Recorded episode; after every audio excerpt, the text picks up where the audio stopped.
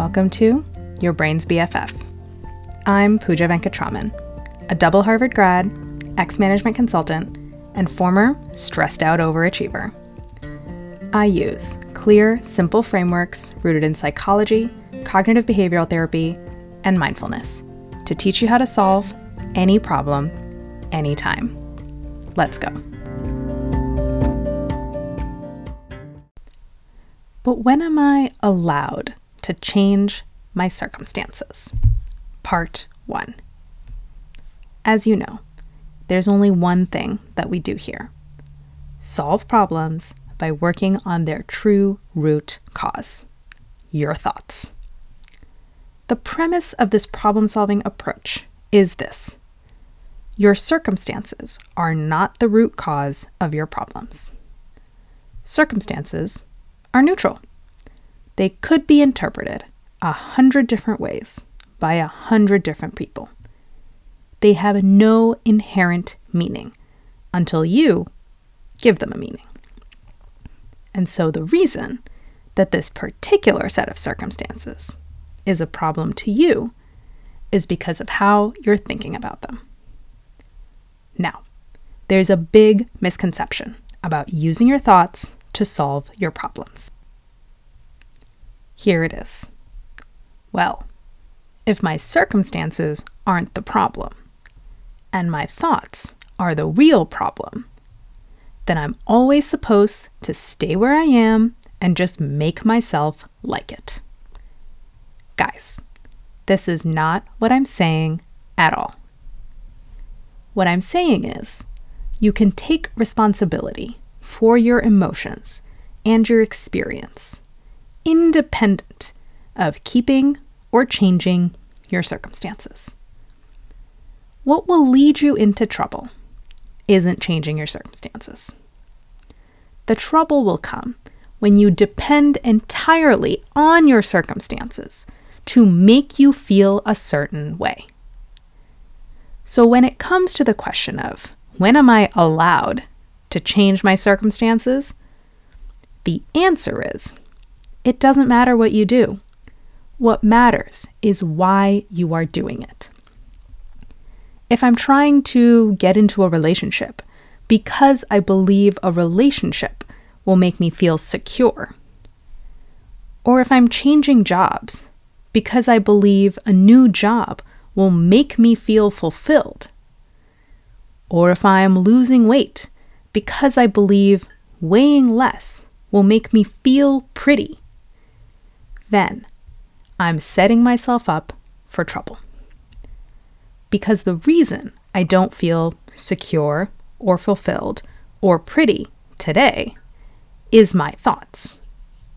And I can do all the work to get a boyfriend, find a new job, and stick to my diet. But unless I change the thoughts creating my current feelings, those old thought habits are coming with me. If my automatic brain is used to interpreting facts in a way that makes me feel not secure, not fulfilled, and not pretty, it is going to find ways to keep doing that even when the circumstance changes. And if I abdicate responsibility for my feelings to my circumstances, and then the old feelings pop up again, then what choice do I have but to change my circumstances again and hope for the best? This is exactly what I did for most of my life, by the way. That's why I tried half a dozen careers, struggled with every dating decision, and hit every corner of the BMI spectrum. But hang on, Pooja, you might say. Aren't you still dating, changing jobs, and working on losing weight even now? You're changing circumstances all over the place. Yep, I totally am. But I'm not doing any of that for the purpose of feeling better feeling better is completely up to me. In my non goal state today and in my goal state in the future. Feeling better starts today, independent of the circumstance that I happen to be in. And what better place to start than my non goal state? Every unhelpful thought and crappy feeling is right here at the surface for me to examine. Every thought habit that I don't want to carry forward is right here at my fingertips. And you may ask, well, if you can feel good right now, then why would you want to change anything?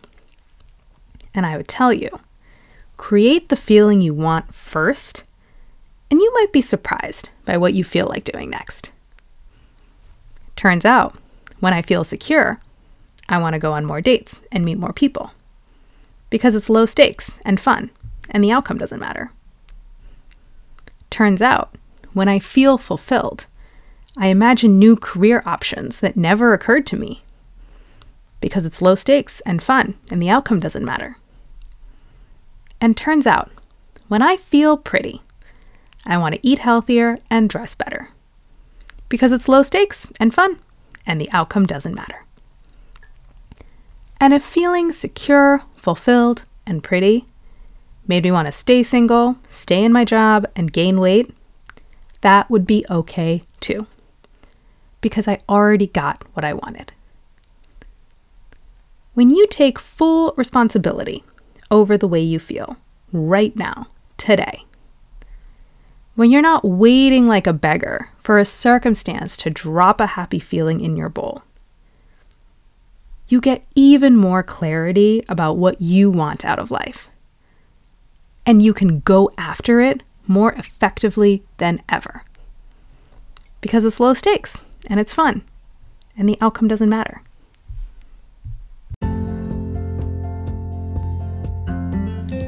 Thanks for listening to this episode of Your Brain's BFF by me, Pooja Venkatraman. Check out the links in the episode description if you want to read this piece on my website, follow me on Instagram, subscribe to my email newsletter, or book a consult to work with me one on one.